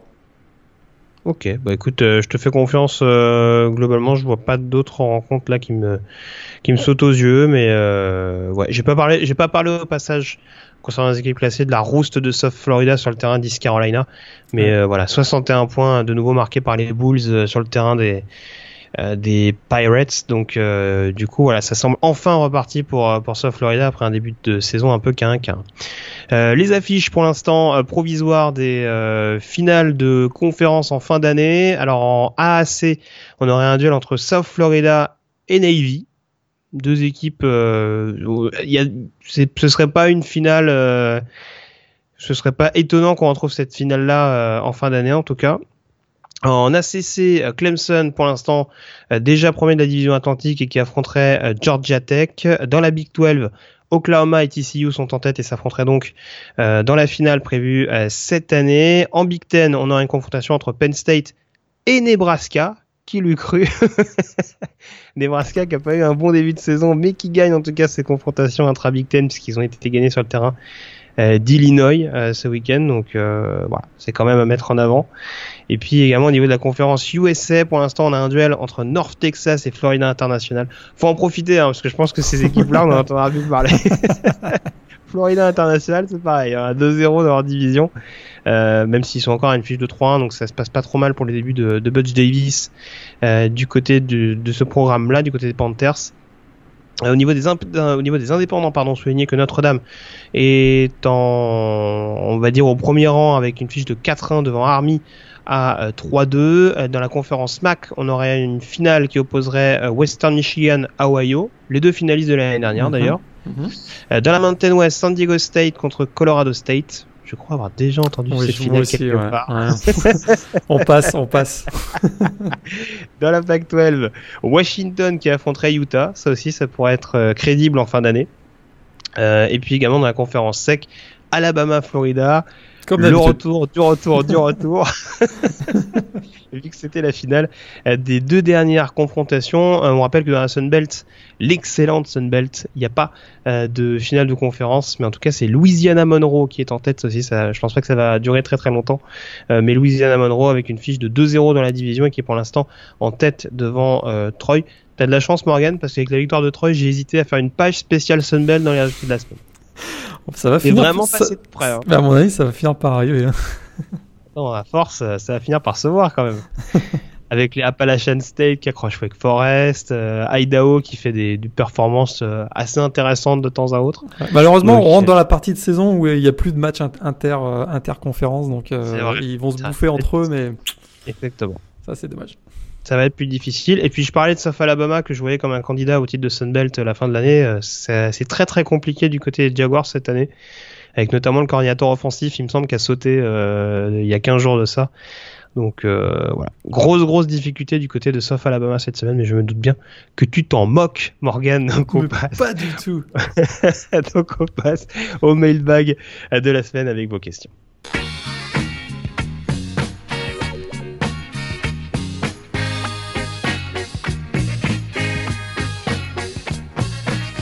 Deux questions euh, au programme euh, par le biais de Facebook et de Twitter. Alors, on va commencer par euh, une question générale et une question particulière. En l'occurrence, on va commencer peut-être par la question particulière pour rebondir notamment sur un sujet qu'on a abordé tout à l'heure, la question de nos camarades de Vols France, du compte Vols France sur sur Twitter, le compte donc officiel euh, des supporters français des Tennessee Volunteers. Et on ne doute pas qu'il y en a beaucoup courage, euh, surtout ces dernières semaines. On est de courage à vous. Euh, et qui nous demandent de manière totalement innocente euh, quelles seraient les raisons de ne pas virer Bud Jones maintenant alors que alors que la alors que le programme a 13 jours avant son prochain match prévu contre South Carolina? En gros, maintenant qu'on a le temps pour un petit peu s'organiser, est-ce que c'est pas le moment de mettre un coup de chausson? C'est sûr qu'on voit souvent ces, périodes où il y a des bails, que ce soit au collège ou même dans la NFL, où c'est là où ce sont des bons moments pour prendre des décisions, pour pouvoir rebondir ensuite pendant 15 euh, jours. 6 millions, euh, presque 7 millions de, dollars, c'est la clause libératoire pour dégager Bud Jones. Euh, il faut expliquer au, conseil d'administration qu'on va prendre de l'argent du budget des départements athlétiques, hein, presque 7 millions, pour payer quelqu'un qui ne travaille plus pour le département athlétique. Hein. Ça, c'est toujours, euh, c'est toujours des choses un peu délicates. On, rappelle qu'on, voilà, c'est de l'argent qui sert aussi à, alimenter tous les programmes sportifs euh, de la de l'université Tennessee. Donc c'est ça, c'est une raison euh, qui, est, qui, est, toujours difficile. en tout cas, une, décision toujours difficile à prendre pour pour cette raison. Et par contre, sur le plan sportif, hein, il n'y a aucune raison. Hein. On est tous d'accord. 108e attaque du pays. Voilà. 70e défense. Euh, une victoire à l'arraché contre Georgia Tech, on se demande encore comment, et euh, encore plus à l'arraché contre UMass, puis euh, deux défaites face à Florida Georgia. On a l'impression qu'il n'y a plus rien qui marche du côté de, Tennessee. Bud Jones qui s'embrouille avec, euh, je ne sais pas si tu l'as vu, mais qui s'embrouille avec les médias au cours, de la semaine. Donc voilà, on a l'impression qu'on arrive à une situation où, où c'est finalement un non-retour pour Bud Jones et on ne voit pas vraiment comment il va continuer la saison. Euh, ça va être en tout cas, si ne si se fait pas virer, ça va être l'apocalypse du côté, de Tennessee. Et, encore une fois, c'est vraiment dommage hein, parce que très clairement, Bud Jones, il a fait des recrutements intéressants du côté des Volunteers. On voit qu'il y a du potentiel. Je vais peut-être être un peu méchant dans ma formulation, mais est-ce que c'est pas le le Ed Orgeron permanent, on va dire? C'est-à-dire que c'est pas celui qui a besoin des coachs intérim, mais c'est celui qui va beaucoup miser sur le caractère, mais qui va avoir du mal à faire vraiment, euh, euh, à vraiment améliorer ses joueurs de manière significative. C'est un petit peu l'impression que j'ai. Après, euh, je pense que sur un programme un petit peu plus confidentiel, on dira, où c'est où voilà où il y aura peut-être pas forcément besoin de, de développer de manière aussi exposée il y aura peut-être moyen de se faire la cerise. On a vu qu'à Cincinnati où il était auparavant, euh, c'était c'était pas mal. Parce qu'il me semble que c'était lui qui était le head coach hein, lorsque Cincinnati avait joué un bowl majeur contre Oklahoma. Mmh. Euh, c'était Oklahoma ou Florida d'ailleurs, je me rappelle plus. Je crois que c'était Florida, euh, la, la pite fessée contre Tim Thibault. Ouais, c'est oui, absolument. Ouais, ouais, fin de fin 2000. Vas-y, excuse-moi, t'allais dire quelque chose, Morgan. Non, non, je disais simplement qu'effectivement, il a, il a des ressemblances avec Edward Jerome. C'est une équipe qui, l'année dernière, si tu t'en souviens, avait beaucoup de mal à démarrer les matchs, mais trouvait quand même effectivement les ressources euh, mentales. C'est en, ce sens où on pensait que c'était un bon motivateur. Là, ça rejoint un peu Edward Jerome. Euh, pour finalement remotiver ses troupes à la mi-temps. Et ils ont souvent fait d'excellentes deuxième mi-temps et, et, c'est qu'on retrouve pas du tout cette année puisque là ils font euh, ils font même pas des 5 bonnes premières minutes. Donc euh, on passe à la deuxième question du Maybach, si tu le veux bien. Alors, euh, question où je vais un petit peu tricher. Alors, des questions, euh, de nombreuses questions de, votre part d'ailleurs. Hein, on vous en remercie notamment euh, Tarek sur sur Facebook, Jérôme également par le biais de Facebook ou c'est Wispy, c'est ça son, son statut. Twitter, ouais. Sur Twitter. alors, il y avait des questions un petit peu de bilan de mi-saison. Alors, on vous le cache pas, il y aura un focus un peu plus général dans un prochain débat de la semaine, parce que vous le savez, on n'arrête jamais de faire des projections. C'est un peu le, la magie du collège football. Euh, alors, juste, j'ai retenu les, la question concernant les surprises du chef et les déceptions, selon nous, euh, après ces cinq premières semaines, est-ce que tu en as euh, éventuellement une ou deux équipes qui t'ont agréablement surprise par rapport à ce que tu en attendais, ou à l'inverse des équipes qui t'ont clairement déçu euh, en ce début d'année? Surprise dans la Big Ten, deux équipes, Maryland sorti un peu de nulle part. Je, je m'attendais pas du tout à cette avoir une équipe aussi performante et puis qui traverse en plus des, des moments difficiles avec deux quarterbacks perdus puis qui continue de gagner. Ça, je trouve que c'est une belle surprise. Puis Purdue, quand même, il faut, faut, en parler. Mm. Euh, vraiment, on, on, savait qu'il allait avoir un, un changement de, de, cap au niveau offensif, mais ça se traduit par des résultats.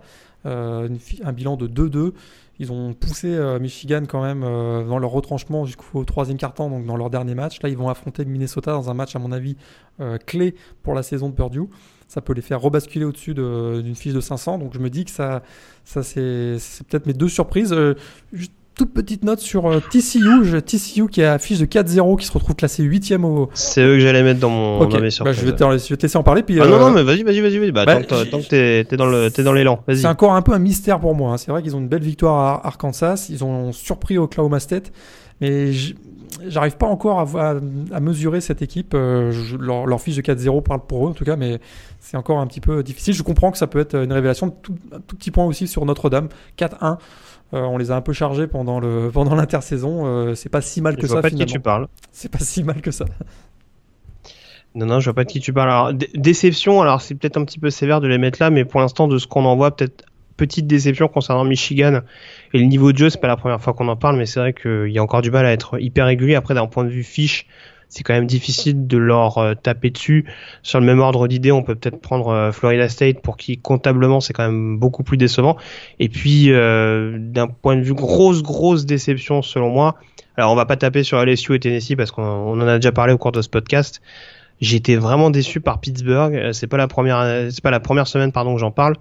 Mais c'est vrai que avec le potentiel qu'il y avait en attaque comme en défense, voir Pittsburgh euh, tirer autant la langue euh, pour, euh, enfin ne serait-ce que pour marquer des points, parce que là ils ont déroulé contre une équipe de Rice qui était largement à leur portée, mais c'est loin d'être évident chaque semaine. Donc euh, voilà, c'est un peu ma, ma, grosse grosse déception. Après globalement pour les surprises, euh, je te rejoins sur ce que tu as cité. Je vois pas d'autres équipes euh, particulièrement à, à, mettre en évidence. Est-ce que as, sur les déceptions, tu avais d'autres équipes? Je te rejoins à peu près sur que LSI, Tennessee, puis même je dirais que dans la dans son ensemble, hein, la conférence SEC cette année, c'est assez catastrophique. On l'a dit, LSU, Tennessee, South Carolina. Je suis pas, je suis petit peu déçu. Hein. Ils ont une fiche de 1-2 en, match de conférence. Je, les voyais plus haut que ça cette année. Kentucky, on le voit, qui, qui on se disait aussi elle est une équipe chiante et qui là se retrouve en grosse difficulté ce, week-end face à Eastern Michigan, si je me trompe pas. Voilà, de manière générale, on sent qu'il n'y a pas un vent de un vent très très positif pour cette conférence sec, alors que à l'inverse, hein, la Big Ten, euh, la CC, euh, la, Pac-12 aussi, euh, et se retrouve finalement, j'en parlais tout à l'heure avec la division Nord. Je trouve que voilà, la, SEC en cette année, c'est pas génial. Puis Texas aussi m'a un peu déçu quand même aussi cette année. Je, m'attendais un peu mieux pour, pour les Longhorns, même si ça semble aller un tout petit peu mieux ces dernières semaines. Peut-être que finalement le match pour eux où ça va basculer, c'est le Red River Rivalry face à, face à Oklahoma dans quelques semaines. Tu parlais du niveau un petit peu délicat de la SEC, ça fera peut-être euh, l'objet d'un futur débat de la semaine également, le niveau des différentes conférences et puis les implications pour les playoffs. Donc voilà, j'en profite pour faire un, petit coup de teasing. On vous remercie en tout cas une nouvelle fois pour euh, vos questions et euh, sachez que Morgan les garde précieusement de côté chaque semaine pour les relayer dans le podcast. On s'intéresse désormais à la chronique Demandez le programme en prenant la direction d'Austin dans l'état du Texas.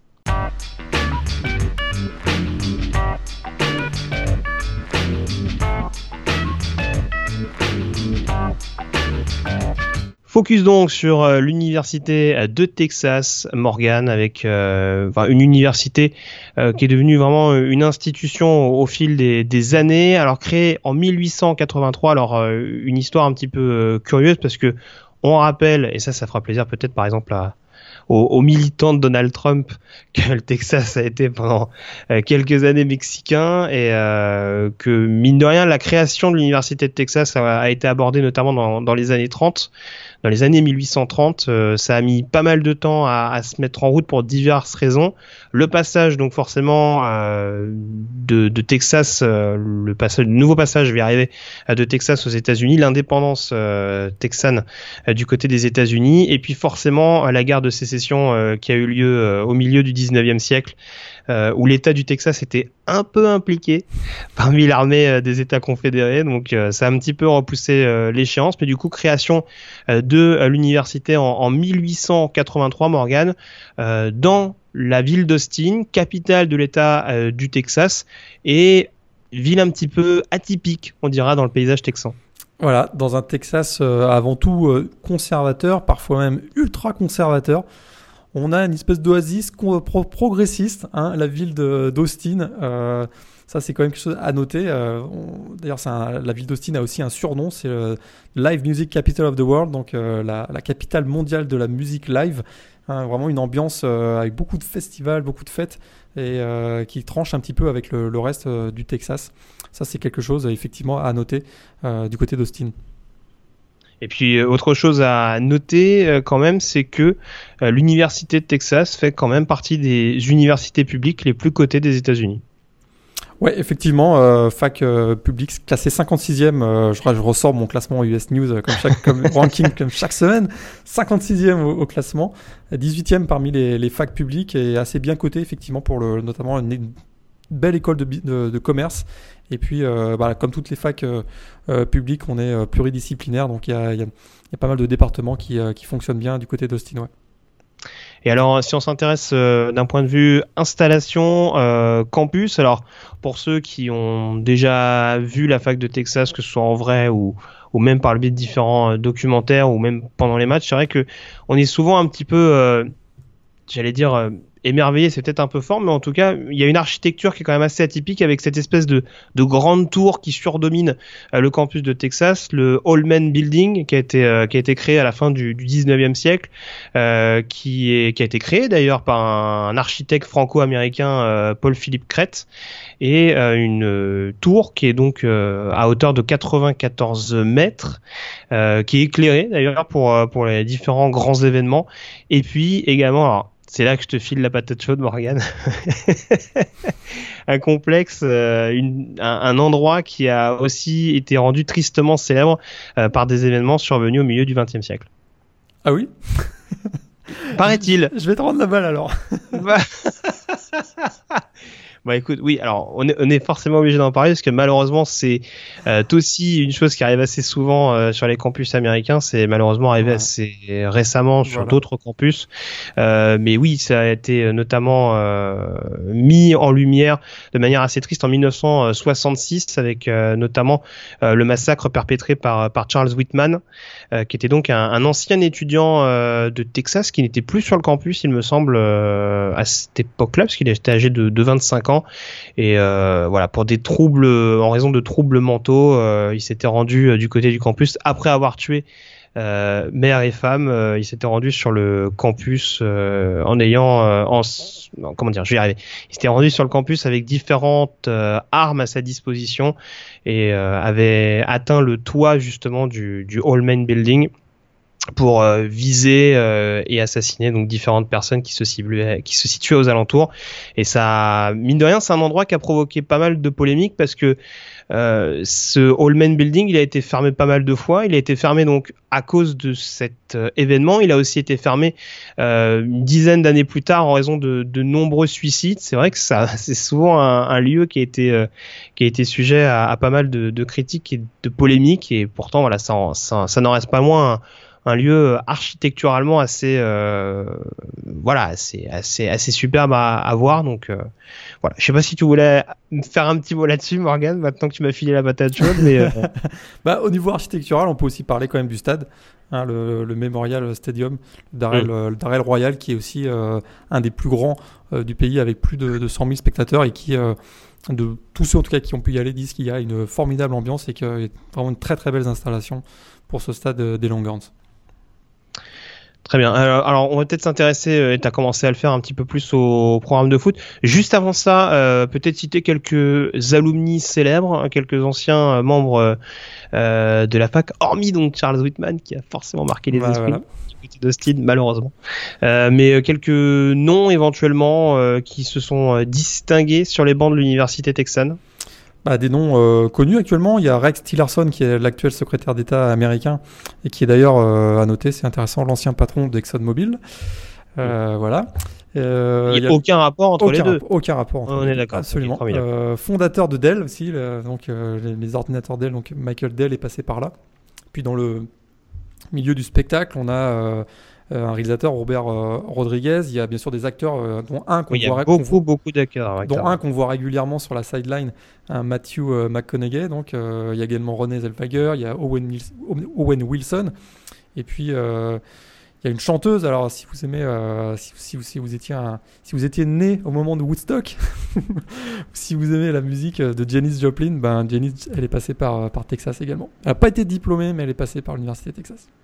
D'accord. Et si, alors, si on s'arrête sur les euh, joueurs célèbres du programme, euh, on, on, on, peut en citer quelques-uns. C'est vrai. Si, si, si, tu, bah, si tu devais faire ton petit top 4, ton petit top 5 des, des joueurs qui, euh, qui sont passés par la fac de Texas et qui ont marqué les esprits. Je vais répondre tout de suite à ta question, mais je vais faire un petit détour par les autres sports. Parce que là, il y a ah du, non, pas là, de baseball, non, pas de là, baseball. Là, là, il y a du lourd. Il y a Tom Landry, l'ancien coach légendaire des Dallas Cowboys, avec son vrai. fameux chapeau. Vous l'avez certainement déjà vu dans la NBA, il y a Kevin Durant qui est bon voilà euh, MVP des dernières finales euh, NBA. Il y a Lamarcus Aldridge également. Il y a Avery euh, Bradley. Au golf, la superstar du golf actuel, Jordan Spieth, il est passé par Texas. C'est vrai. Et puis je termine parce que je pourrais pas faire cette chronique sans parler de baseball. Ah, Roger Clemens. Ça te dit rien? Quel joueur Quel joueur sept fois vainqueur du Cy Young Award. Et Eh oui, Ah, MVP si. de la ligue américaine. J'en rêve, toute la nuit, je ne pense qu'à lui. 11 fois All-Star, deux fois vainqueur des World Series. Euh, D'ailleurs, il a aussi gagné les, les, College World Series avec Texas en 1983. Roger Clemens de mes chers Red Sox. Je ne pouvais pas ne pas en parler. Très bien. Écoute. Euh, non, par contre, j'ai vu qu'il y avait aussi beaucoup de beaucoup de nageurs, hein, mine de rien, qui sortaient ouais. de la fac de, de Texas. C'est vrai que euh, voilà, la natation, c'est c'est un, une discipline sur laquelle on met pas mal d'accent euh, du côté d'Austin. Donc, euh, c'était bien de le, de le, mettre en avant également. J'ai oublié les noms, bien entendu. Je crois qu'il y a du Aaron Pearsall notamment qui est sorti de Texas. Il me semble, euh, il y a quelques années de ça. Donc voilà, c'est c'est de toute façon, comme on le disait tout à l'heure, d'un point de vue académique et sportif un des programmes, je pense, de une des universités de 1AA qui est peut-être les, les, plus réputées au pays. Donc, pas mal de monde mine de rien à, à mettre en avant. du coup, du côté des footballeurs, alors, qu'est-ce que qu'est-ce que tu as à nous mettre en avant? Earl Campbell. Ah, pas mal. Running back, qu'on a cité first, tout à l'heure. Ouais, first pick euh, de la draft NFL en 1978. Un autre running back. Attends une seconde. Ri c'est moche. Ricky Williams. Ricky ah, c'est pas beau. Ricky Williams, superstar. Mm. Euh, dont les rêves sont rapidement partis en fumée, ouais, c'est oh, vrai. Bien vu, bien vu, bien vu. Ah, bien tu vois, je fais ça de manière un peu plus subtile, monsieur, excuse-moi. Major Applewhite, hein, l'actuel coach de Houston, qui a été, euh, qui d'ailleurs, je crois, est encore. Ah non, il a été battu, je crois, par Colt, Colt McCoy, c'est possible, mais euh, qui était pendant longtemps le meilleur passeur de l'histoire de, des Longhorns. Et puis, euh, je finirai peut-être, on a parlé de Colt McCoy, mais peut-être par Vince Young, quand même, qui, Mm. qui a donné le dernier titre aux Longhorns en 2006. Très bien. Non, c'est vrai qu'il y, a eu, il y a eu quand même un paquet de joueurs, notamment des running backs, hein, parce qu'il y, en a eu quand même euh, ah, il y en a pléthore. euh, Jamal Charles notamment. Euh, voilà, on se rappelle qu'il y avait Cédric Benson un petit peu avant aussi. Euh, Priest- T'as cité Williams et Campbell. Ouais, Priest Holmes, euh, qui avait été longtemps Mm. euh, porteur de ballon chez les Ravens. Euh, il, y en a, il, y en a, il y en a beaucoup. Eric Metcalf, hein, pour ceux qui euh, s'en souviennent, dans les années 90, sortait aussi de Texas. Voilà. Et puis grosse grosse école également. Alors c'est un peu moins le cas ces dernières années encore que grosse grosse école de DB également, euh, notamment sous la coupe de Mike Brown. Ouais, Euh, Earl Thomas par exemple, dont on se rappelle euh, le genre de des Seahawks qui sortait de Texas. Et il y en a eu- Ross il y en a aussi, eu- je me souviens. Ouais, qui est passé aux Giants, Qui bien cartonné. Aaron Ross, il avait gagné d'ailleurs le trophée du meilleur cornerback de- du college football en 2008, si je me trompe pas, ou 2009. ouais. Donc euh, voilà en tout cas ce qu'on pouvait dire là-dessus. J'ai cru comprendre que tu voulais, avant qu'on parle, avant qu'on parle du, du match historique, même si je pense que tout le monde a déjà compris de quel match on avait parlé, apparemment tu voulais nous parler de Bivo. Je voulais parler de Bivo. Mascotte Cette mascotte de Texas. formidable, hein, ce bœuf euh, légendaire avec ses cornes euh, gigantesques, euh, qui d'ailleurs euh, régulièrement fait des apparitions sur le bord de la sideline, mais il y a, y y des gouverneurs qui interdisent sa présence, euh, d'autres qui, qui l'autorisent, donc c'est euh, c'est assez curieux, mais en tout cas oui, effectivement, un, un superbe bœuf avec des cornes euh, gigantesques. Bah, avec donc, des longues cornes, des longues comme cornes, le nom bah, des, sûr, comme le nom des c'est- Texans. bien sûr. Voilà, exactement. Donc, euh, et puis ça, c'est d'ailleurs le signe hein, de ralliement des, des fans des Longhorns, hein, c'est de faire ces fameuses euh, cornes avec les, les doigts de, de la main. Voilà. Alors, pour, faut rappeler que du coup, bah, comme les, comme les, les bœufs ne sont pas éternels, ils ont souvent des, des petits chiffres qui accompagnent les noms euh, en fonction des. Ouais, Voilà. Alors, 8 je sais, je sais, je sais plus quel est le dernier. euh, On est à Bevo 8, je crois. Bevo Ah, 8, tu dirais On va, le- on va le revérifier, je mettrai en commentaire dans le, sur, le- sur le site, là, mais je crois que c'est Bevo 8. Ouais, je je corrigerai suis si pas sûr je qu'on ait dis pas passé les 10. hein, mais, Je on pas. va voir, on va voir. Je te fais Ouais. confiance là-dessus. On va, on va regarder. Ton, ton match historique de Texas? Euh, Texas-Maryland Non, non. Ah, c'est pas beau. c'est pas beau. non, non Ah, Il y a des c'est- Texas-Oklahoma qu'on aurait pu mettre dedans. hein. Ah, Le, très régulièrement. Tout- Le Texas-Oklahoma, notamment l'année où tu parlais de Colt McCoy tout à l'heure, mais le Texas-Oklahoma où il y avait à l'époque Colt McCoy et, et Sam Sam Bradford, Bradford, euh, ouais. c'était quelque chose. hein. C'était quelque chose. Oui, il y, en a eu, il y en a eu des pas mal, effectivement, des matchs face à Oklahoma, mais on peut pas passer sous silence le fameux Rose Bowl 2006 entre Texas et, et USC, euh, un des matchs légendaires de ces, de ces 15 dernières années. USC arrivait comme favori avec euh, pléthore de superstars, dont euh, Reggie Bush, etc. Et puis finalement, un Texas l'emporte avec un dernier drive de folie et une course de Vince Young euh, qui, qui conclut euh, sur, le, sur le côté de la, de la end zone avec Que un. personne n'avait vu venir. Que Que personne n'avait vu venir. non, personne n'avait vu. Dans une ambiance de folie, un, un des matchs, hein, si vous avez le goût de découvrir un des grands moments de l'histoire du college football, ça, celui-là, ça fait partie, du top 5, euh, assurément. Avec un superbe bloc d'ailleurs sur cette action, si je me rappelle bien, un superbe bloc de Justin Blaylock, qui était le garde à l'époque de, Texas et euh, qui justement facilite la tâche de Vince Young avec un, excellent décrochage et, un bloc dans la foulée. Je sais plus qui était le défenseur euh, victime entre guillemets de ce bloc, mais voilà, c'était un bloc à montrer dans les écoles, comme on dit souvent.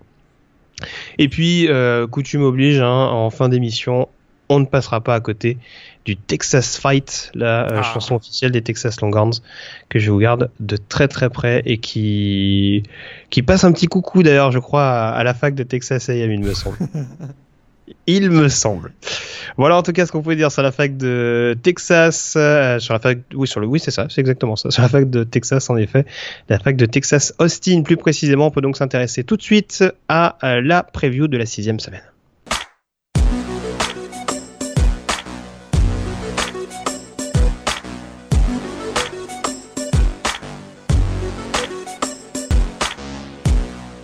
Alors, preview de la sixième semaine, Morgan, qui va être assez intéressante parce que il n'y a pas forcément d'énormes chocs, selon moi en tout cas, mais on peut être intéressé sur énormément de choses, euh, mine de rien. Alors, quel match, pour le coup, va piquer le plus particulièrement ta curiosité?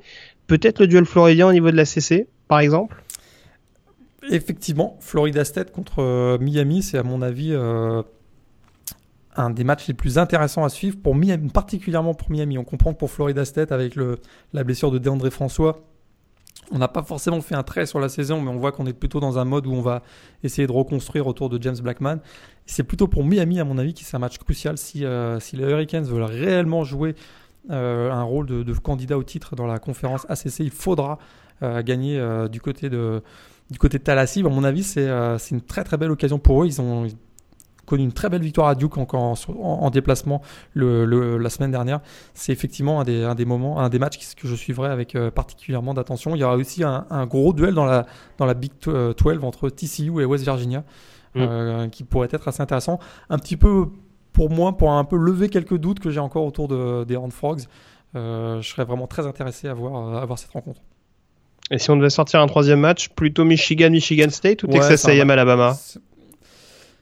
Michigan, Michigan, euh, Michigan, Michigan, Michigan State, c'est vraiment un incontournable. On, voilà, ces, deux trois dernières années, ça a toujours été des matchs euh, vraiment euh, super intéressants. Peut-être un petit peu moins l'an dernier, mais voilà, ça va être un rivalry game. Ça risque d'être très très serré pendant une grande partie du match en, tout cas. Et peut-être que Michigan State, finalement, avec leur fiche de 3-1 et, les problèmes offensifs de Michigan, ben, ça pourrait être un, un bon candidat pour un upset alerte. Mais effectivement, Texas A&M, Alabama à surveiller également, c'est sûr. Et puis notre duel à, suivre, euh, on suivra peut-être euh, Louisville également sur le terrain d'NC State. Ça peut être une upset alerte également. Quand on voit qu'NC State, euh, alors même si ça n'a pas été hyper évident contre Syracuse ce week-end, mais en tout cas, voilà, voir si NC State peut euh, éventuellement faire tomber le S-Man Trophy. C'est jeudi soir d'ailleurs. Hein.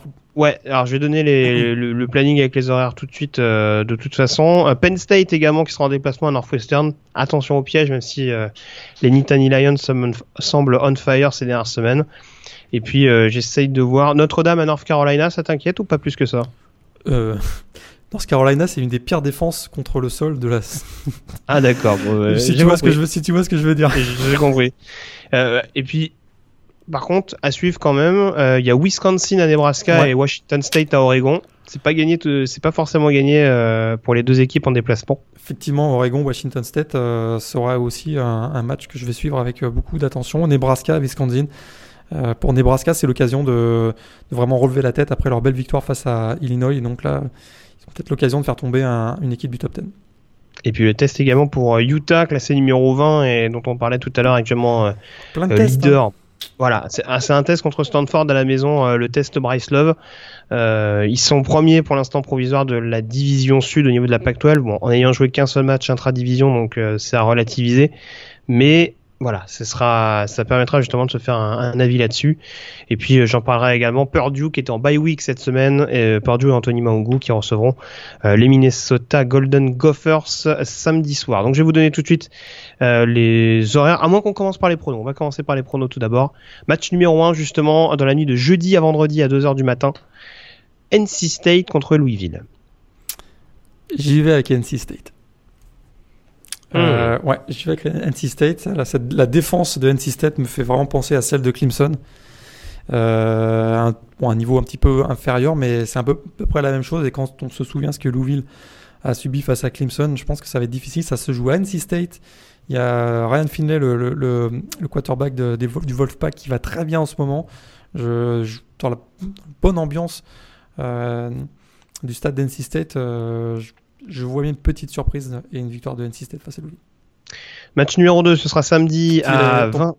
ah oui, oui, vois, je t'ai pas donné. NC State, NC State pour moi également. NC State aussi. Euh, samedi soir, donc euh, à 21h30, match numéro 2, euh, TCU contre West Virginia. J'y vais avec TCU personnellement. Moi aussi, je vais avec TCU.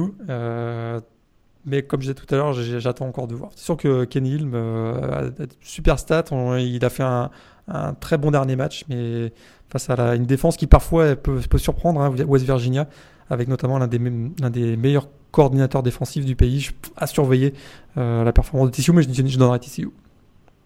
Très bien. Match numéro 3, 21h30 également samedi, Florida State contre Miami. Il est pas facile celui-là. hein. Il n'est pas facile. celui-là. Je me, je me- Les Seminoles, ils peuvent pas laisser, euh, peuvent pas, il faut pas se laisser s'effondrer comme ça. Il y a trop de talent dans cette équipe, même si euh, il y a encore de l'incertitude autour du, du quarterback. Mais je vais quand même y aller avec Miami. Je vais y aller avec Miami parce que je. Ah non, tu m'as coupé l'herbe sous le pied, j'allais dire. Tu le vois venir le, le Seminoles hater? Ah le live.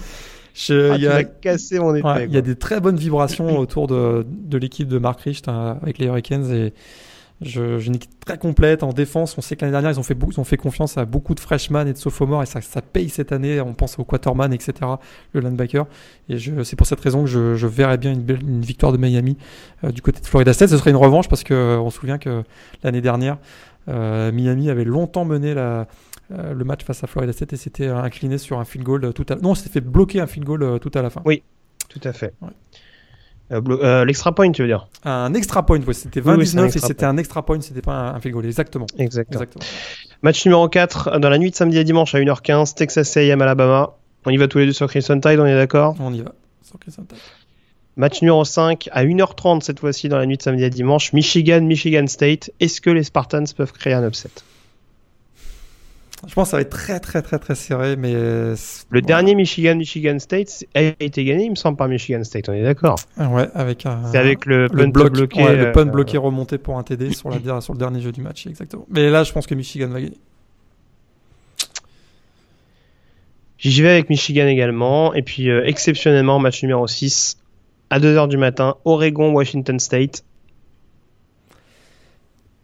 Y avait Moi, je dis sans, Ju- sans Justin Herbert, moi, je dis Washington moi, State. Je pense que c'est ce que tu allais dire. dire. C'est ce ça. Le truc, c'est que s'il y avait Justin Herbert, je, je t'aurais dit euh, les Ducks, mais là, là, ça fausse un peu le, ça fausse un peu le- l'opposition entre les deux équipes. Donc euh, Washington State.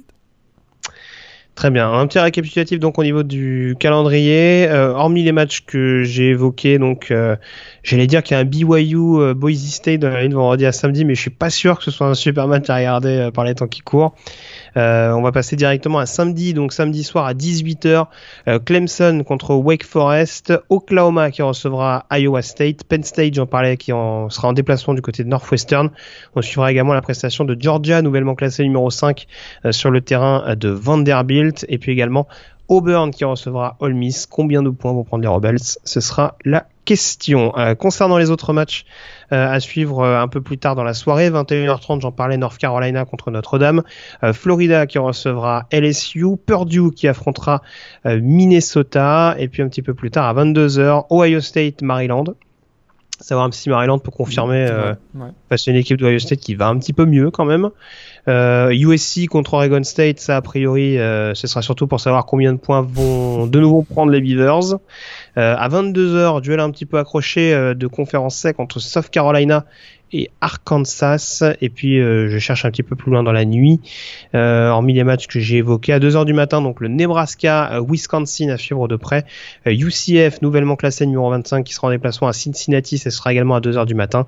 Et puis à 4h15, on aura Utah contre euh, Stanford, Euh, Washington à 4h45 qui affrontera California euh, du côté donc euh, sur leur terrain euh, des, du Alaska Field, et puis euh, San Diego State numéro 19 qui après avoir gagné Rick Rack ces dernières semaines se déplacera du côté de Nevada, Las Vegas. Donc euh, voilà 4h45 également si vous voulez suivre toutes ces rencontres. Et, et, et ça, ça démarre mercredi? Parce C'est que, vrai. Ah, parce ah, que tu- mercredi, Tu veux que je te dise? Ah, tu veux que je te dise? De la ligne mercredi à jeudi, voilà. Match affiche de Sunbelt moi c'est mes entre. Georgia Southern et Arkansas State. Moi j'adore. C'est vraiment. il y a- euh, y, il y a à peu près trois personnes dans les tribunes. C'est c'est filmé. Oh, c'est- ah non mais c'est- généralement sur ESPN. C'est filmé par un stagiaire. Il y a des plans ratés. c'est génial. Moi, j'adore. Je, je, vous garantis, si, euh, si, vous me suivez sur Twitter, que je vais suivre Georgia Southern contre Arkansas State mercredi. Alors, juste pour contextualiser, juste, juste pour contextualiser, c'est donc en prime time mercredi aux États-Unis. Et Absolument. Pour, pour deux équipes qui ont un bilan cumulé depuis le début de la saison de une victoire pour cinq défaites. C'est avec ça, on vous a pas donné envie de voir ce match. Georgia Southern 0-3. Qui joue la triple, la triple option, si vous voulez prendre des, des cours de triple option. c'est moi qui t'as perdu là. Laisse tomber. Mais euh, ouais, bon, pourquoi pas. Après, Arkansas State, ça fait partie des, des, concurrents sérieux, on va dire, pour un titre de Sunbelt, mais ils n'ont pas très très bien commencé. Ils n'ont pas eu un calendrier hyper simple Ils n'ont pas joué encore un seul match de conférence. Ça, c'est Exactement. Ils sont 1-2, donc 1-2 en match hors conférence. C'est ça. Donc euh, voilà, en tout cas, ce qu'on pouvait dire euh, sur cette euh, cinquième semaine de saison régulière. Je te remercie Morgan d'avoir été en ma compagnie. Et puis on se retrouve la semaine prochaine pour de nouvelles aventures, plein de nouveaux matchs à débriefer. Et puis, bah, quant à vous, on vous souhaite une bonne semaine et plein d'excellentes rencontres au cours de ce week-end. Salut à tous. Salut, bonne semaine à tous.